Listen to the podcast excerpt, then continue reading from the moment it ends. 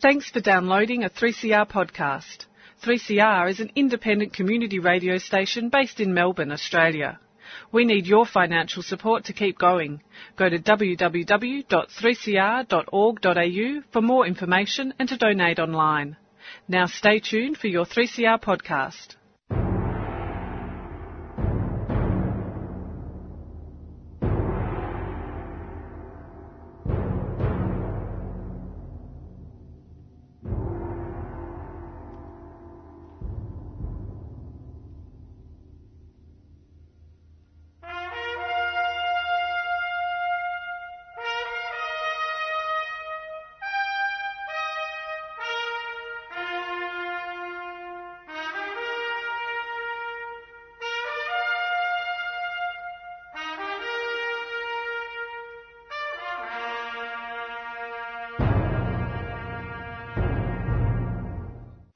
Welcome, ladies and gentlemen, to the Dogs Program. Yes, fanfare for the common man. Mr. Aaron Copland, an American idealist, anarchist, anyway. Um, he wrote that as a fanfare, not for kings and queens, but for the common man. Um, and woman, and LGBTQI. Um, I'm pretty sure if he was around, he wouldn't he wouldn't give a damn about um, gender selectivity or whatever it is. But I'm pretty sure that's not what it's all about. It's a nice piece of music to introduce the dogs because we are the defenders of government schools. And the government schools, of course, enrol everyone. That's the whole point of government schools. Free, secular, universal. State schools in Australia, um, they take the lot because that's what they do. That's the values of a state school, as opposed to several other education systems which are funded by the taxpayer, that is you, dear taxpayer, uh, which are the private schools, which don't. They have a different set of values, and the values they have are we want who we want and we don't who we don't. And um, let the devil take the hindmost because we don't care. Um, that's functionally what a private school is a pu- publicly funded school, topped up by funds from the parents, um, which is exempt from the anti discrimination laws of this country. And that system, the private system, educates anything up to, depending on the figures you look at, between 30 and 40% of the population. That 30 and 40% of the population are probably quite happy that they send their children there because they can then separate their children off in some sort of, well, in, in South Africa they called it apartheid. Um, here in Australia, I don't think you'd call it apartheid, but it is an active financial subsidy from the government for, for, for parents to separate and segregate their children from people they don't like. If they're the wrong religion or the wrong colour or the wrong ethnicity or just the wrong sort of children. That's what private schools are functionally for. I'm being a bit harsh, aren't I? Uh, saying it as it is here on the Dogs program. um, often we're a little bit more circumspect, but the fight's getting pretty tough out there, so the rhetoric gets tough. Mm. And the rhetoric that is used to put down and diminish and to disparage state schools um, around the country is getting rougher and tougher. So here at the Dogs, I'm afraid, in, as a reaction to that, we have to get rougher and tougher back. Hmm. Um, so the basic premise, there's two premises of, of, this show, if you haven't heard this before. One is that um, the government should only fund state education. This is not just important for the kids in the schools, but it's important for everyone, that we don't segregate our children off from a very young age into the haves and the have-nots. It's not good for the nation. It's not good for the kids. And the other course, the, other thing, we, if you know us here at the Dogs Program, and if you haven't, I'll tell you now, we're really interested in the idea, a very well, modern idea, it's only about 400 years old, um, of the separation of religion from the state. Yes, religion is over there um, in, in, people's churches, and and common, and um, sincerely held faith is something that here at the Dogs we, we respect, as you, as everyone should. Um, but it's got nothing to do with me. Your faith functionally has nothing to do with me. You have, in Australia, freedom of religion. And we defend that um, to our last drop of blood and the last word here on the radio. Um, but we also defend the faith of freedom from religion. It's of and from. You can't have one without the other in a civilised democracy like Australia. And in Australia, we do not have freedom from religion. Uh, the government funds religion, certainly through the private school system, but also um, using taxation breaks, which if you listen to Fiona Patten, who's the one member of parliament for the Reason Party in Victoria, she agrees with us. And she's doing interesting things in the state parliament by saying that churches or religions should be taxed um, if they're not doing charitable work if, if religions do do charitable work, that is, you know, people go out there and, and raise money for poor people as part of religious organisations, that of course should be tax exempt. But if the sole purpose of the money that they're getting from the government is to promulgate and proselytise their religion, that should not get any tax breaks. restoring churches uh, shouldn't get tax breaks, whereas giving money to the poor should, whether you're a religious person or not a religious person. Um, and these are, these, these are the ideas that we hold dear here at the Dogs Program. So for those who haven't heard, that's kind of what we're on about. We're on about supporting state schools and making sure that private schools don't get any money. And we're on about keeping as much as we can separation of religion from the affairs of the people of Australia when it comes to our government and our taxes and our laws indeed. Having said that, it's now time to get down to the battle because there's a battle going on out there. Many, many people do not think that state schools provide an adequate education for the children of Australia. And so, therefore, their solution to this problem, that is, that the state school system of Australia does not provide an adequate education, is to uh, basically just defund it as much as possible and give the money to, to, to private enterprises to do the job, because everyone knows in this modern pseudo-liberal economic, theologically twisted world that private is always better than public. Um, the reason we're having the fight, and the reason I'm getting punchy now, is that we've had we've had some weapons provided to us this week. We've had some weapons provided to us by people who know what they're talking about and have written several, several really very powerful articles on this exact question. Uh, we'll be hearing from David Zyngier from Monash University, who's written on this, and we'll be hearing from David Gillespie, who's written on this also in the past. And I'll be praising what Dean Ashenden has to say about this whole problem in Australia. Now, the problem in Australia, of course, is that the government funds to a very, very large degree the private and separate and segregated education of those people in Australia who can afford private schools. And you go, oh, well, that's the way it's always been. Um, no, it's not. It's only been that way for about 40 years in Australia. And it is not that way in any other civilised country on the planet. It's not the way it works in America. It's not the way it works in England. It's not the way it works in Europe. Yes, private schools are funded, but nowhere near to the extent that they are in Australia. Australia is an outlier.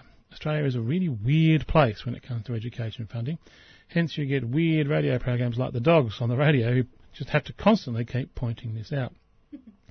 so not only is it to make sort of social and and and sort of um, social and uh, shall we say ideological nonsenses, um, it's also financial nonsense. And I'd just like to pass over to my co-presenter here, Dale, at the moment, who's got some things to say about what David Gillespie, who's done some financial analysis, and as well as other things, to do with the stupidity. I, I, I do not hesitate to say the word the stupidity of funding private schools. Dale. Thanks, Rob. Yes, I've got a, an article by David Gillespie here entitled Stop Public Cash for Private Schools. The Education Minister thinks some private schools are overfunded. He's wrong. They all are. According to the latest figures we have available, Australian taxpayers spend $12 billion a year propping up the businesses we call private schools. That is more than we spend on unemployment benefits and sickness allowance combined, and it's about 12 times as much as we spend on the ABC and SBS. And that's just for recurrent expenses. We also generously hurl another billion in their direction so they can build capital facilities that taxpayers don't own and are not permitted to use. Since most of these businesses are also tax exempt, those numbers are just the tip of our generosity. The spin masters employed by these private businesses often run the line that they are doing taxpayers a favour by taking their money. They point out that while it does cost taxpayers $9,327 per student per year to educate one of their clients, it would cost the government $13,783 to do it in a government run school. My goodness golly gosh. They're, they're generous. They're saving us $4,456 per student. Except they aren't. More than half, $2,386 of that saving is notional because it is for depreciation of the school assets owned by the public school. The school does not see a cent of it in its operating budget. Not one teacher is paid with it, not one book is purchased, with it, but that notional expense is included in the calculation for the government run school and not for the privately run school. Once you drop that accounting trickery out, the gap narrows considerably.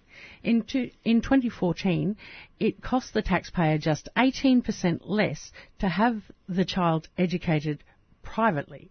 And that gap has been closing very, very quickly. In 2009, it was 28%. At that rate of progress, it should cease to exist at all in the next five or six years. Even though they are getting relatively less and less government money, it is the government run schools taking on the more challenging task educationally. They teach seven times as many students classified by the ABS as living very remotely and four times as many students classed as being remote. When it comes to children with special needs, once again, it is those same schools doing the heavy lifting, educating 3.3 times as many children with a disability as their private brethren. And unlike government run schools, privately run schools are largely exempt from the provisions of Australia's discrimination laws. They are permitted by law to pick and choose who they will and will not be bothered trying to educate. In New South Wales, for example, they can refuse to teach or employ people on the basis of marital status, sex, disability, transgender, or homosexuality. Queensland is less discriminatory. Here, schools can only pick and choose on the basis of not liking someone's religion. If I choose not to take the bus to work, I don't get to ask the government to buy me a car. But let's not fall into the trap of arguing about the pennies and ignoring the pounds. The real question is, why is the taxpayer contributing anything at all? The taxpayer provides a fully funded secular system open to all comers. People can choose not to use that system, but if they choose to opt out, why does the ta- taxpayer owe them anything? If I choose not to take the bus to work, I don't get to ask the government to buy me a car. If I choose not to use a public swimming pool, I don't get to ask the taxpayer to build me one.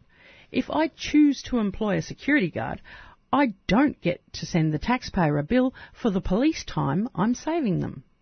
Meanwhile, our results in benchmark tests continue to slide. Our rankings on international comparative tests have been dropping like a stone. We now rank 14th out of 32 OECD countries behind Poland, Germany and Vietnam. Worse, analysis of the numbers shows it is the private schools which are letting us down the most. Usually when taxpayers subsidise something, it's to gain a collective benefit. We subsidise childcare because the government wants parents to work.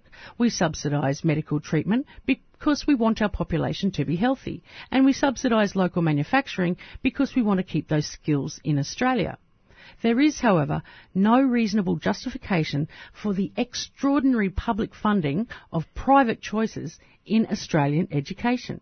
It doesn't save money. It doesn't improve results. It divides our education system along class lines and it entrenches legally justified discrimination. So, Minister, let's not fret too much about who is on the hit list and who isn't.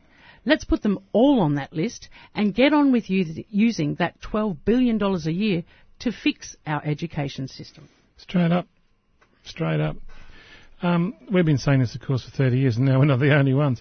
The problem's got so, problems got so bad, the numbers look so bad mm. in terms of the dollars and the cents, and the outcomes for the kids. And we'll come back to what the outcomes actually are for the kids, because there's numbers and then also there's on the ground stuff. And we'll be talking about both of those things on the dogs program. Um, it's just got stupid. Mm. It's just got stupid. So you got people like that, they're going, hang on, this is just not right. Not just both in terms of ideas, but in terms of financial management. Yeah, we'll be back to talk about this with um, um, some words from David Zyngier um, after after a little music, I think.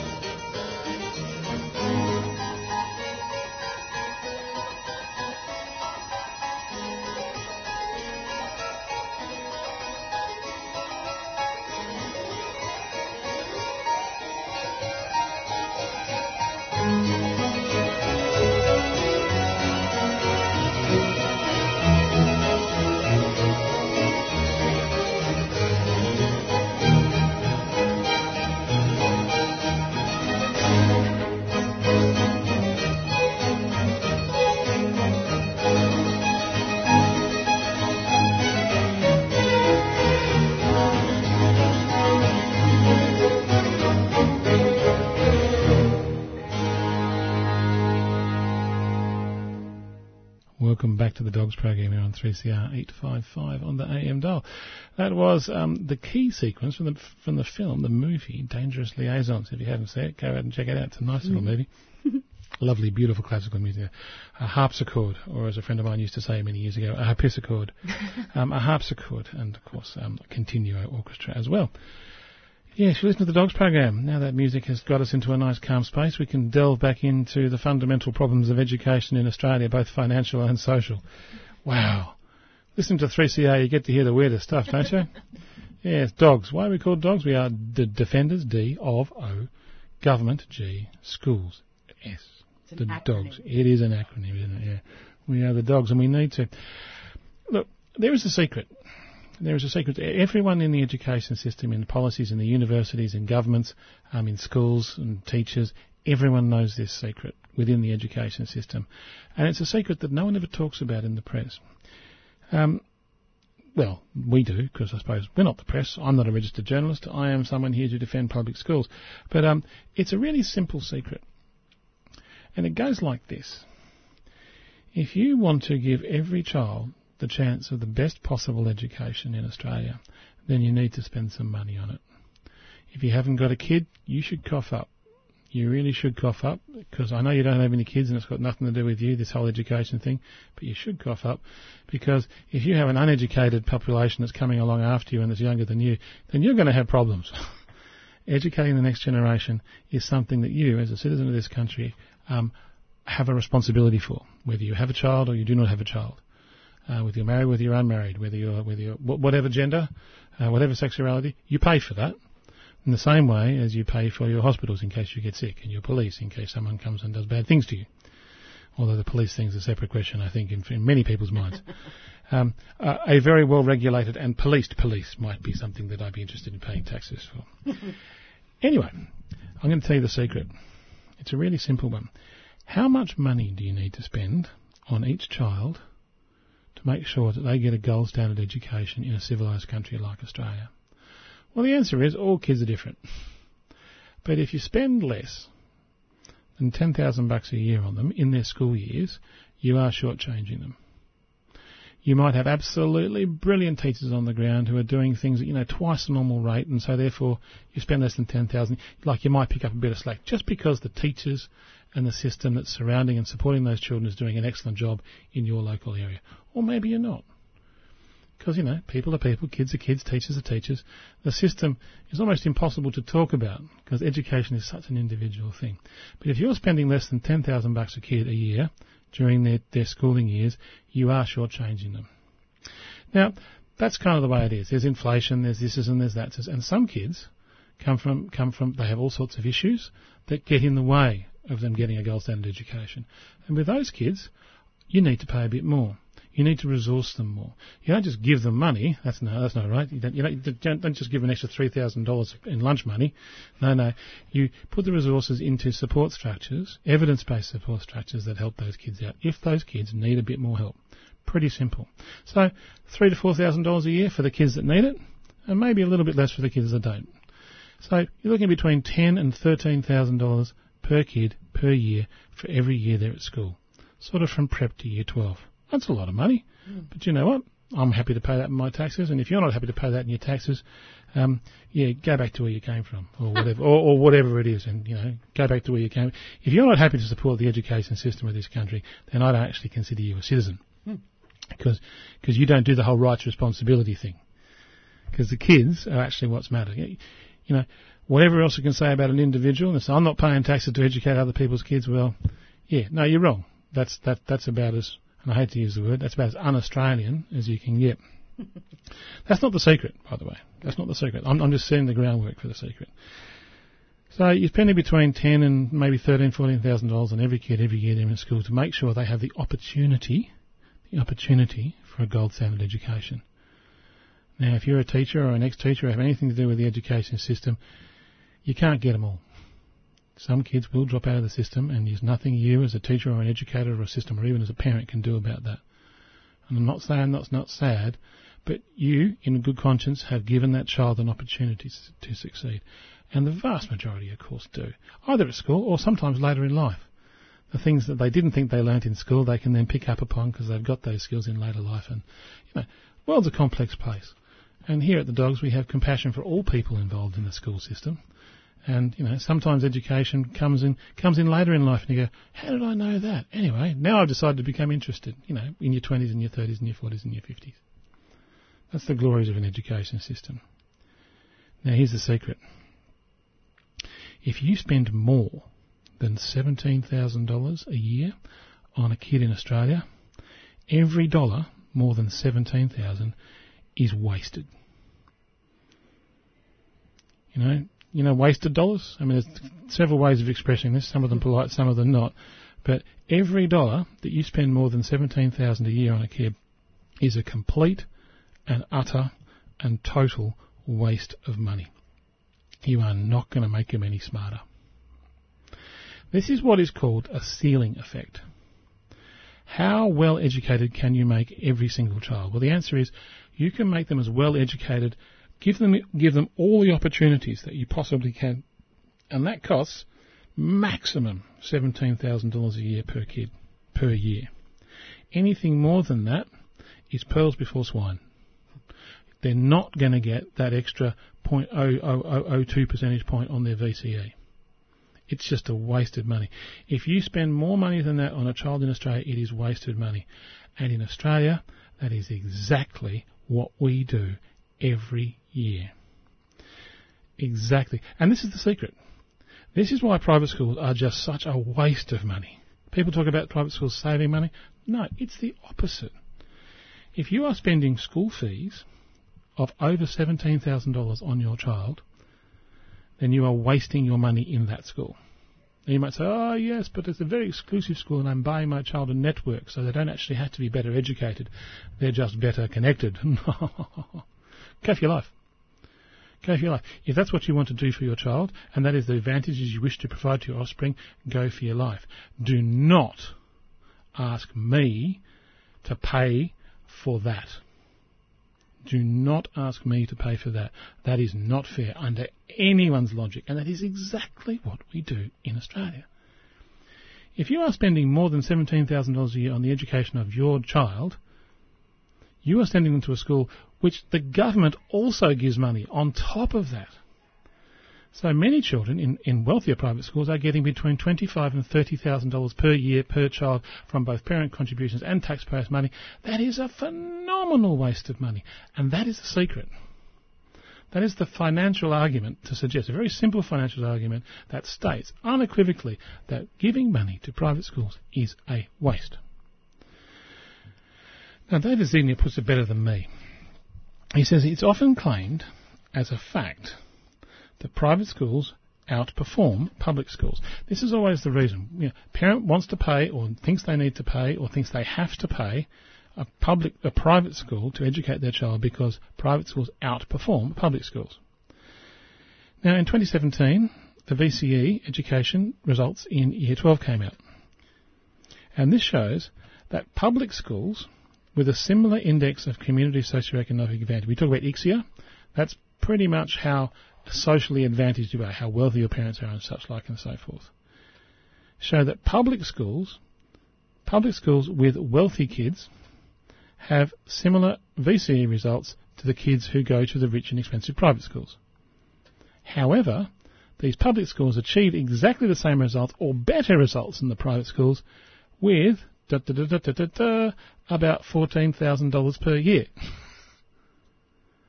This is what I'm saying. This, this, this is now the evidence. This is up to the minute 2017 evidence from the VCE. Now, those who argue in favour of public funding for private schools claim that private schools are more efficient and academically outperform public schools. This is now a fallacy in 2017. This is not true.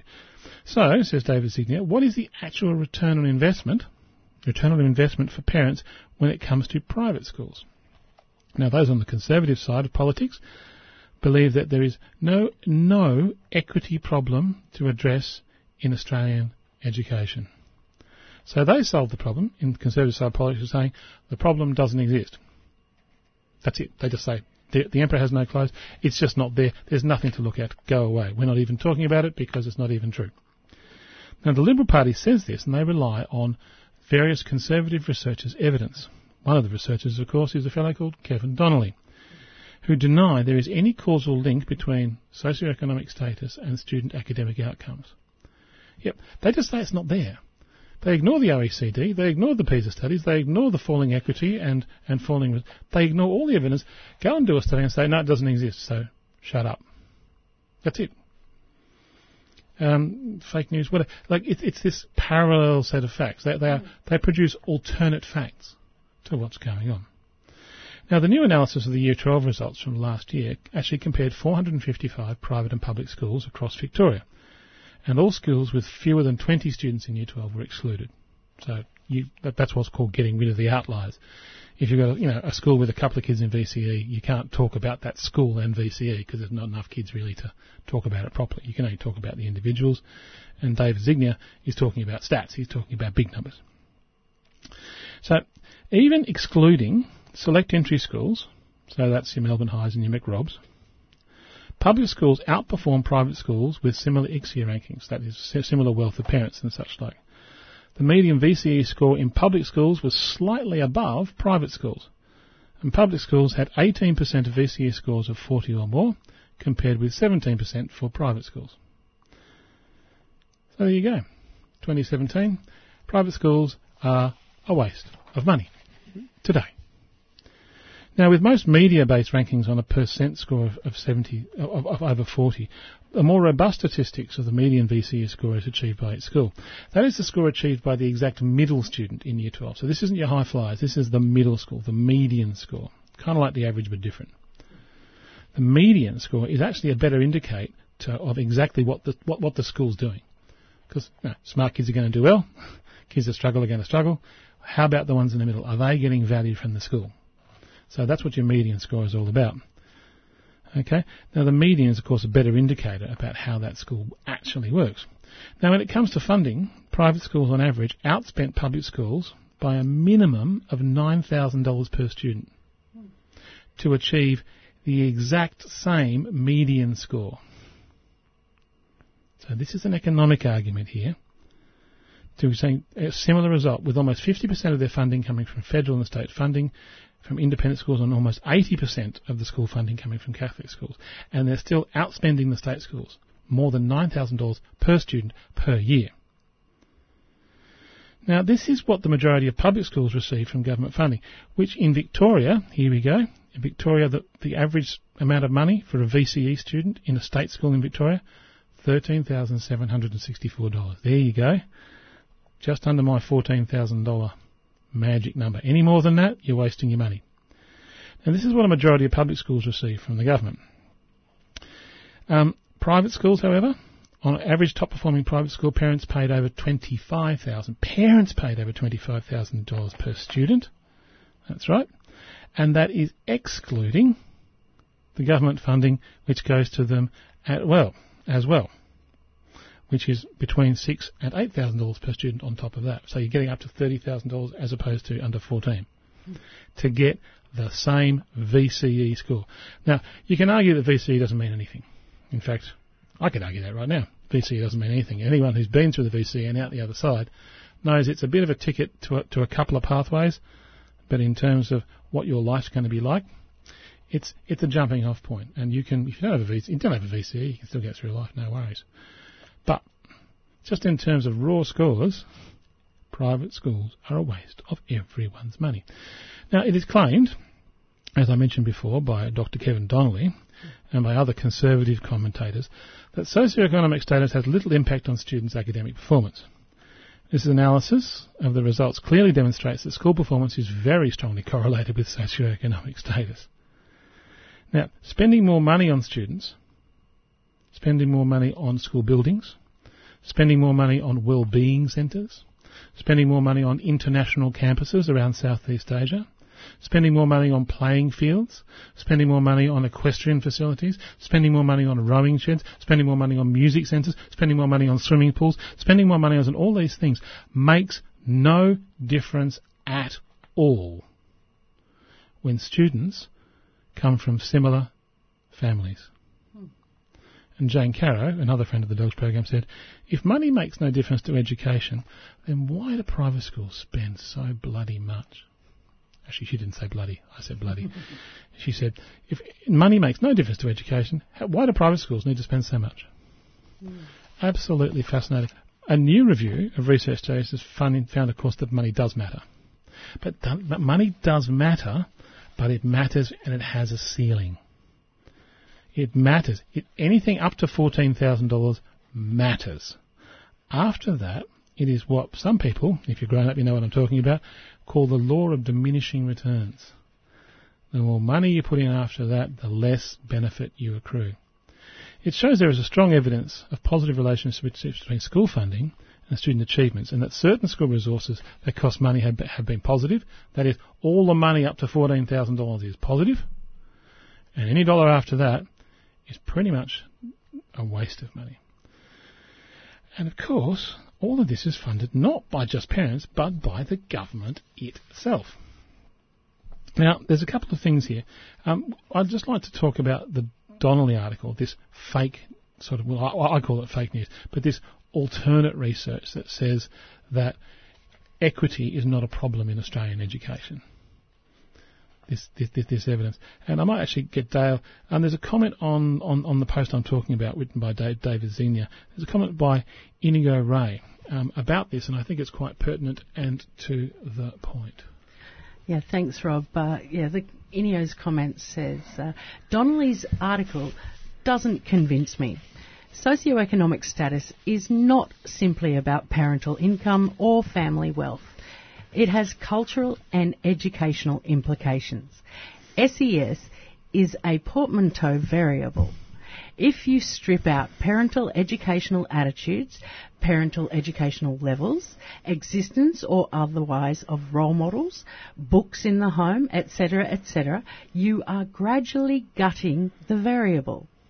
But all these things are part of the socio-economic variable. That is why the word socio is there. These things are not accidentally co- connected.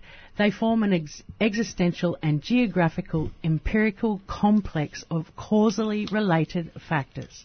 They are found together in neighbourhoods. I would be happy to reanalyse the data that purports to show SES accounting for only 15% of variance in academic outcomes. I haven't read the longitudinal studies, Donnelly mentions, but I very much doubt that it is possible, statistically speaking, to show that the variables listed to account for school success are independent of SES. Even teacher quality variables correlate with SES because in government schools at least, individual schools are local schools and schools in low SES areas have few fewer experienced, well qualified teachers in most subjects. Yeah, no, absolutely right. Um, just to sort of interpret that, basically what Donnelly's saying is socioeconomic status is just about the economics, not about the social stuff. So the social stuff is how many books you have in your house. The social stuff is how much your parents care about your education. Those are social variables, and they're related. They are correlated with how much money you have in the house. Mm doesn't make it makes a bit of sense. You know, how much money you have in the house kind of correlates with how many books you have in the house. Although books is becoming less and less a sort of market these days. I just got rid of a few myself and gave them down to the International Bookshop. So you should go down there and pick them up for not very much and support your local International Bookshop down there at Trades Hall. Sorry, just a bit of a plug there. Should I do? am I allowed to do advertising, Dale? That's fine. I can do that. For Trades Hall, you can. I can do it for Trades Hall, can I? Yeah, so down there at Trades Hall, the International Bookshop, I've just given them some amazing books some really good novels too. Mm. Um, so if you're after a really cheap copy of um, George R. R. Martin's Life and Fire, they're all down there too, plus a lot of other things. I've read them all. I thought, I don't want these. I'll give them to someone else. So you can go down there and get them. Yeah, books. No, how much education is valued in the schools mm. is actually a social thing. It's a socio-economic thing, mm. and um, basically, um, Donnelly's saying, no, no, it's just about the money, and, and, that, and that way my figures come out and say that there is no equity problem in Australia. Um, Donnelly hasn't worked in a school for 30 years. He's got no idea. I'm sorry. Um, I work in about 80 different schools all around Victoria in all the sectors, and I can tell you there is a multi-class system here in Australia. Mm. You go to one school and you go to a really good gutsy, wonderful state school, doing the absolute best they can with the limited resources they have. A great state school, which we'll be talking about later. Um, you can go to a great state school and see what they're doing with almost nothing, and then you go down the road and you're greeted in the well-being centre of the incredibly posh inner eastern place, and you find that there is, I kid you not, the staff room has its own barista. The staff room has its own barista. How does that benefit the kids? Oh, I suppose it makes the teachers come. Look, if I was a teacher, I want a barista in the staff room. That'd be great. But I tell you right now, um, that's paid for by taxes. Yeah. Oh. When you get teachers in public schools using their own money Yeah. to uh, sh- make sure that they've got the right materials hmm. for the class because they're so underfunded. That's right. Yeah. I went to one school and there were 35 instrumental music teachers servicing the kids. That is, in, you know, those flute teachers and, and, and, and saxonet, clarinet teachers and saxophone teachers and cello teachers and double bass teachers and bassoon teachers. They're all there. They're all on staff. They're, they're teaching all these kids these individual music lessons. 35 of them. I've been to a state school that doesn't have a music program. They don't have one. They have a guy who teaches music up to year eight. That is it. Now, I'm passionate about music, of course, as you can probably tell by all the nice music we have here on the Dogs program. But just simple things like that. One provides a golden opportunity for a child. The other does not. That child doesn't know what they're missing because they have no chance chance to be musical in the school with their friends. School musical? No, I never had one of them. Learn an instrument? No, we don't do that. Learn how to write music? You what? No, you can't do that. Not at school. Go and do it somewhere else. And this is for no other reason than the school's under resources. It's not a policy decision from from from from the from the principal. Principal would love to. The principal would love to have the resources, but they haven't got them, so they have to make do. They have to struggle. Why? Why in a civilized country does a state school have to struggle? I just, for me, anyway, I'm, I'm, I need to calm down. need to calm down. Thank you, Dale. No, it's mind-boggling It's- and it's disturbing, It is. It is. especially when Kevin Donnelly would come out and suggest, you know, the SES uh, of parents and community is is, is Yeah. unimportant. I just, I just think really we should just get rid of the whole stupid idea of mateship. no, no, because we don't have it anymore. So stop talking about it. Stop talking about the sacred values of Australian mateship. No, no. You get people fighting over the scrap. We we now have a situation where the Catholic school system and the independent school system are fighting each other over some scraps from the government, and neither of them give a damn about what the majority of kids in Australia are going through in a state school. They're not talking about. That's not their job. They're lobbyists. They're not anyone's mates. This whole idea of you know egalitarian country, and mate, get rid of it. That's that's history now when it comes to education. That's the way it used to be back in the day before we funded private schools. So don't talk about it. Don't get Donnelly talking about Australian values in, in history classes because he's responsible for killing them off. Hmm. Donnelly doesn't got nothing to, nothing to do with mate. He, he, he doesn't. He's not mates with the kids in private in public schools. He doesn't care about that. There's nothing egalitarian about what he's talking about. He's talking about. Oh, who knows what he's talking about? Sorry, I'm, It's every man for himself, and I'm using sexist terms because Yeah. it's patriarchy. Yeah. Oh, every man, every woman, every kid for themselves. And the devil take the hindmost. Mm. I don't care about your kid. In fact, I don't care about them so much. I don't want my child associating with yours. I'm going to put him in a school where they don't even have to talk to your child. Mm. That's how much I don't care about your child. Mm. This is, sorry, it's a bit pretty tough stuff. Because you get parents who say, I just want to do the right thing for my child because I have such family values. Yeah, yeah, that's true. Yes, you do. But you do realise that you're playing a zero-sum game. You are taking away from another child by sending your child to a private school. If you want to ring up and complain about me and my hard, hard case values, please go for your life. Um, you can tell what happens when Jean's not here to rein me in. but she'll be back again next week. I think we'd better calm down now with a bit of music.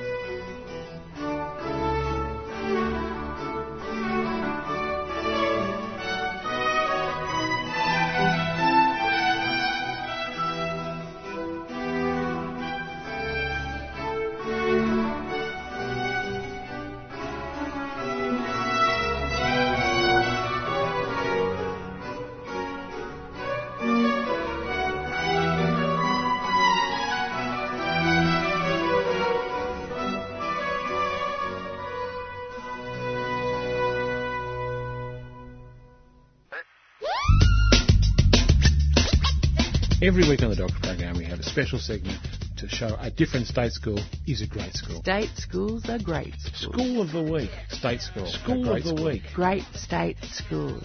State, schools. schools School are of great the week. schools. School for the week here on the Dogs program.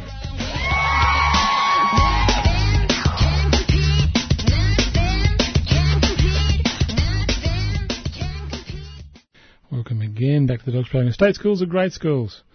All the terrible misery in the world and talking about the struggling people and the teachers and the kids in state schools. Do you know what? Sometimes they struggle and they win.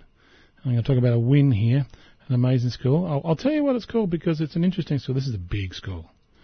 1,500 kids. That's big. 100 full-time equivalent teachers and 30 um, non-teaching staff. So you've got 130 people working in the school and you've got 1,400 kids, 14, 1,500 kids in this massive school. Um, it's an incredible school, actually. It's a school's been going for a while, gets bigger and bigger and bigger and bigger. I'm, I'm, no, Dale's going to tell you what it's called. I'm going to tell you what it's about, and then I'll tell you what it's called. Because it's an interesting place. It's it's a high school, 7 to 12, Mhm.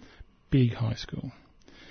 And they have all sorts of different focuses because it's a big high school and their their ICSEA value, talking about the ICSEA values, is right on the on, on, on the median for Australia, which is to say it's 1,000. 1,000 is the sort of median number for kids in Australia. About 63% of them are in the lowest half in terms of ICSEA values, and 15% of them are in the top quartile.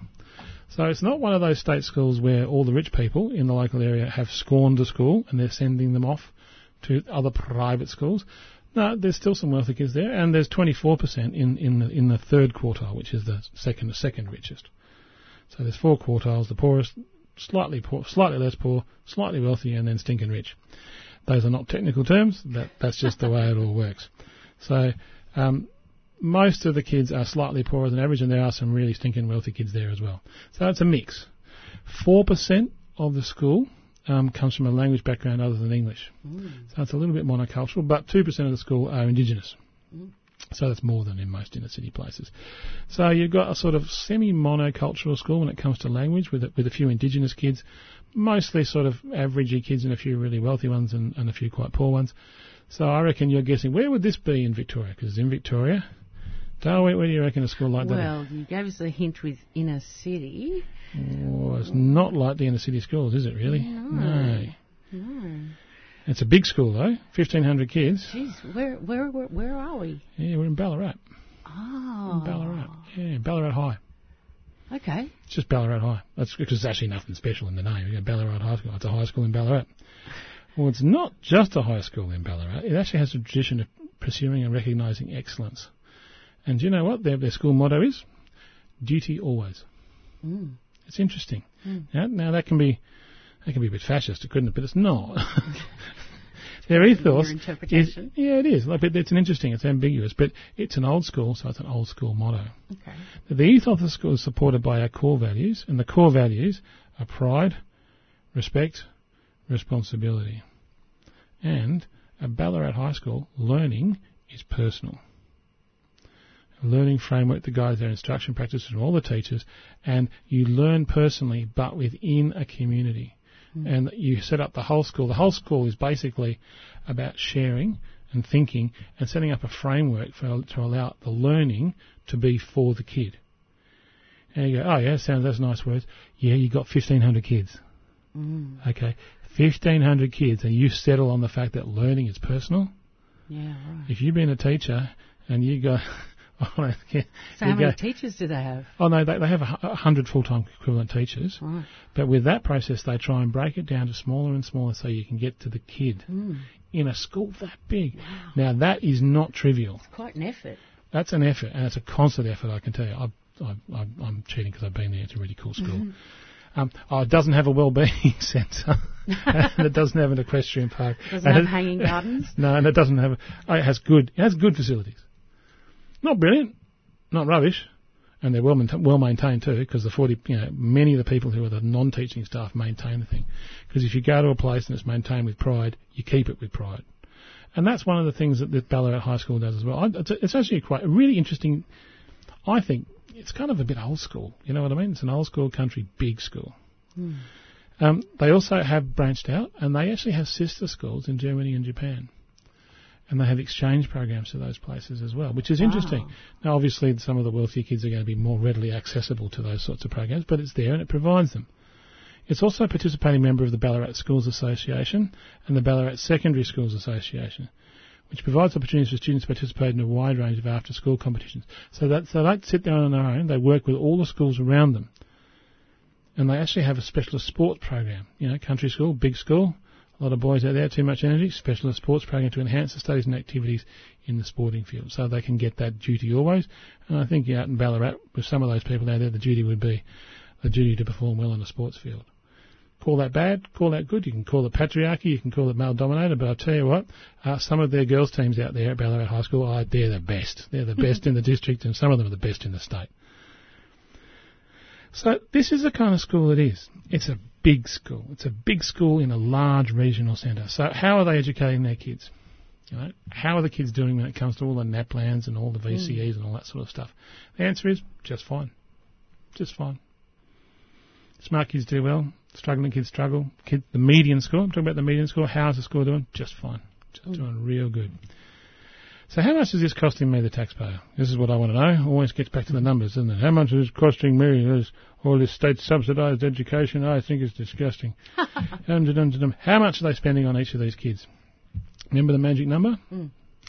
Yeah, about twelve thousand dollars oh. per kid per under year. Under the magic number. Yeah, under the magic number. Under the magic number. Oh yeah, uh, there's you know. Now there are some parental contributions. It is interesting. The parental contributions for each of the kids there, for each kid from for a parent each year, is two hundred and twenty-one dollars. Now that, that, that involves things like you know um, um, support materials, and that doesn't include things like going on camp, and that doesn't include things like going on exchange to Germany. but fees, charges, and parental contributions for that school are two hundred and twenty-one dollars. Now that is an interesting figure, because if you go to the fees, charges, and parent contribution of Balwyn High School, okay, which does very well academically and all that sort of stuff, that's over two thousand dollars. Now both of them are state schools. Both of them are ambitious. Both of them are doing good things. So Balwyn's a good school. Ballarat High's a good school. But out of Ballarat, they don't put it on the parents. Okay, they don't put it on the parents. If they've got stuff, they do it because to charge a child, to charge a parent in a state school is something to be avoided out of Ballarat High School, and I actually um, I praise them for that. Also, Ballarat High School serves as many kids as it possibly can. It has the, as far as I'm concerned, one the great state school value, which is we take you. Mm. You live here, we take you. I don't care what the colour of your hair is. I don't care what the marital status of your parents are. I don't care what your religion is. I don't care what the colour of your skin is. I don't care if you're gay. You're part of the community. You're, you're here, welcome. You are welcome in this school. Anyone says otherwise, they've got me to answer to, says the principal. you are defended. Once you're here, you're us.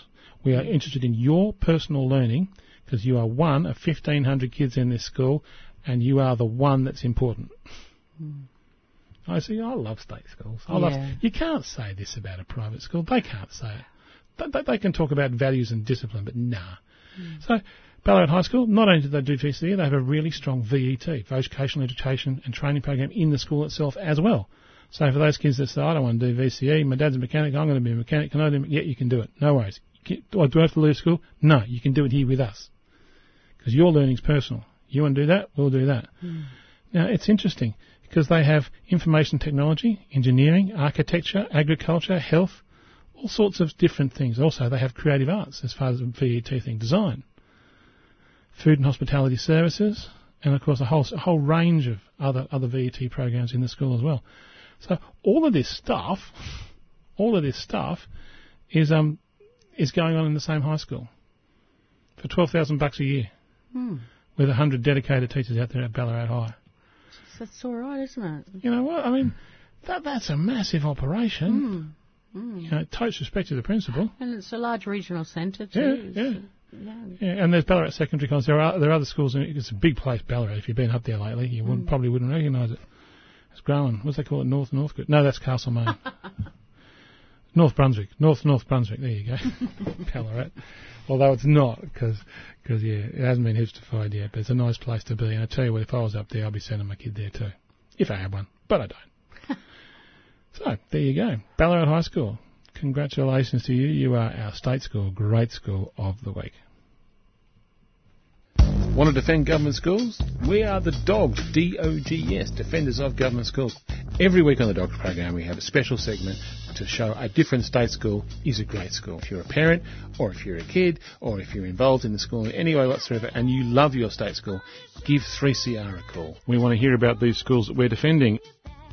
Brunswick Secondary State College. schools are great. Harkaway Primary Great School. state. Sunshine North Primary They're School. really concerned about the welfare of the kids and their growth as people as well as learning. You got, like you put on plays, you got enrichment, you got vis- physical education, visual arts, languages, all that. In fact, is there a cooking? Actually, an embracing of kids from disadvantaged backgrounds and with additional needs. More than half of your kids are from some of the poorest families in Australia. Yeah, definitely. That's the community and that's who we're servicing and that's who, that's who we welcome into the school. Outdoor play is linked to healthier and happier children. This, in turn, leads to better grades. In the when weekly assemblies and stuff, they have a little thing, uh, you've been caught being good, and they have a, a value of the week each week, and so it's not just words, it is So, actually. so what do the teachers do when it's a building site?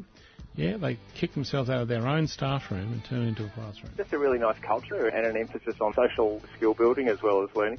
Quite a range of intellectual ability and kids with mental health diagnoses. Refugee kids, kids who have not been in the country very long, don't necessarily start off with a great Positive deal. relationships with each other, with teachers, and with the community. And they run a, a breakfast club. There's a recognition that some kids don't get breakfast, and so there's, there's food on. If you are involved in a state school and it's a great school, we'd love to hear from you so we can talk about it and tell the world. Leave a message for the dogs at 3CR on 94198377. State schools are great schools. Great state schools.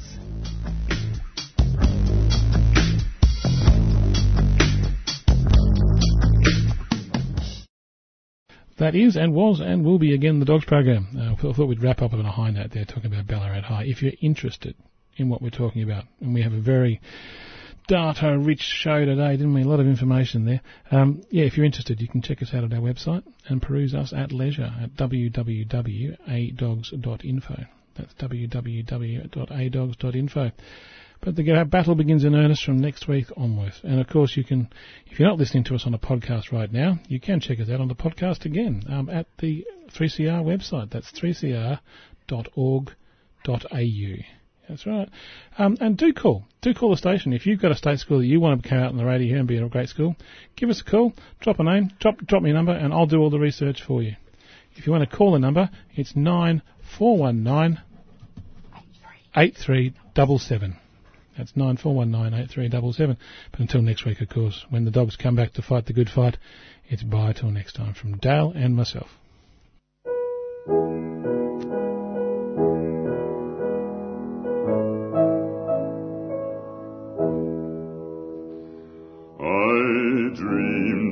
Saw Joe Hill last night, alive as you and me.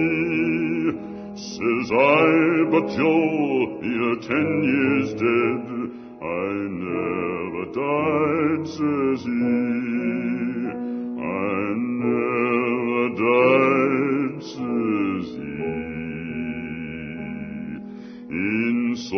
Salt City, Joe says I am standing by my bed.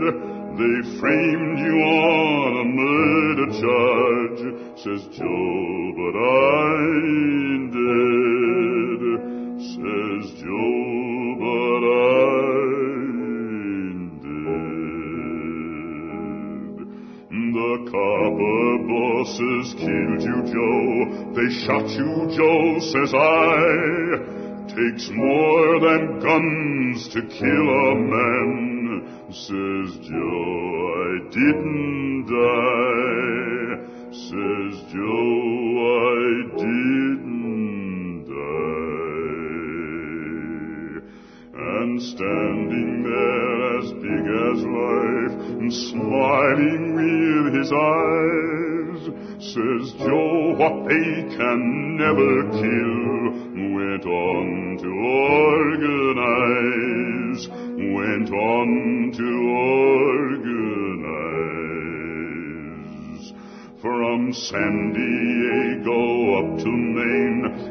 every mine and mill, where workers strike and organize, it's there